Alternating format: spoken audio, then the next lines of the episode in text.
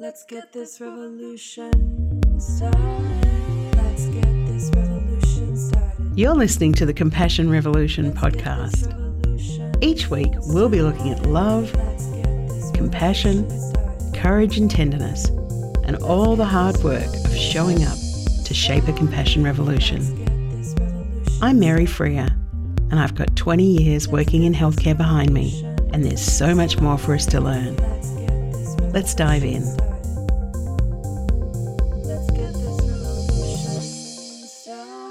Hello, thanks for joining me. This is podcast episode one. I have spent so long thinking about this podcast, and now I'm finally making it. I can hardly believe it. You know, right now in the world, I think more than anything else, we need compassion.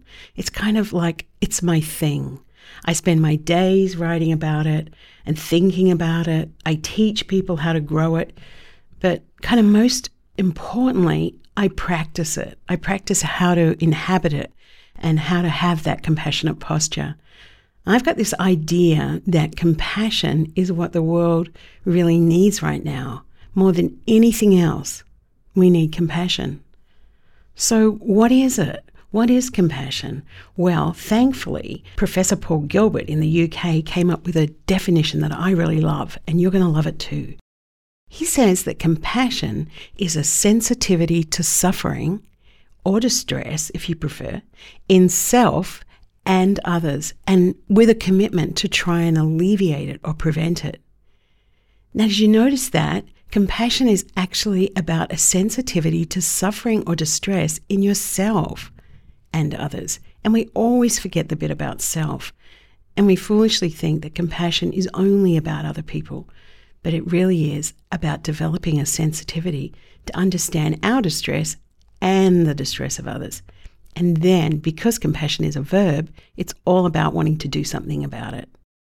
So, here's what I think I think every time we diverge from this kind of taken for granted way of being in the world, and when we decide that we're actually going to stop and notice the world around us, and we let ourselves kind of experience the feelings that arrive with that, I think of these as acts of resistance. This is really powerful. You know, this idea that we can create these tiny little acts of resistance.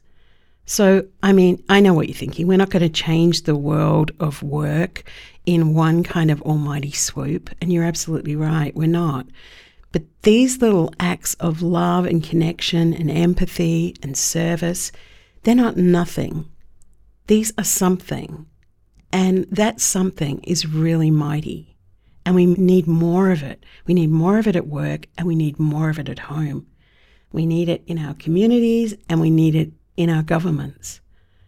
And so I have been thinking that we need to have more words to talk about compassion, for it to be alive with all its kind of power. We need more ways of understanding what compassion is, what love is, what empathy is and what kindness is. So I guess what I'm trying to do is restore the rightful meaning of compassion because I think the work is really restorative, but I also think it's generative. And what I mean by generative is that there's a sense that compassion actually opens up space for us to be able to see more and understand more. And that way we can be of more service to ourselves and to others. So there's this American poet called Elizabeth Alexander, and she said something that I find really beautiful. She said, We need words that shimmer, words with power that convey real truth which cannot be captured in mere facts. And when that happens, when we find words that shimmer, those words can become our virtues. So I want to share with you this little practice that I've got. And it's where I write down words and I carry them around with me. And sometimes I will write down, like a while back, I wrote down the words brave and present, and then I kind of nestle them into my pocket. And then whenever I need to draw on the power of those words and the magic of them, they're right there with me. You could try it, really.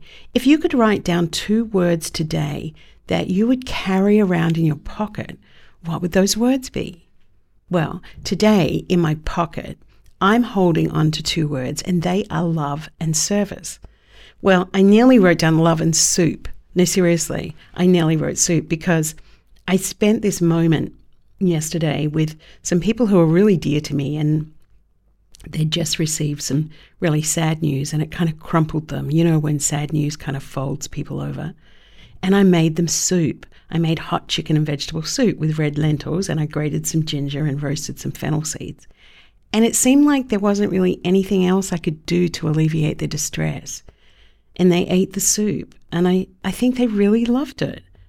So, what are the words that, if you wrote them down today, you could carry around over the next week? Here's my invitation.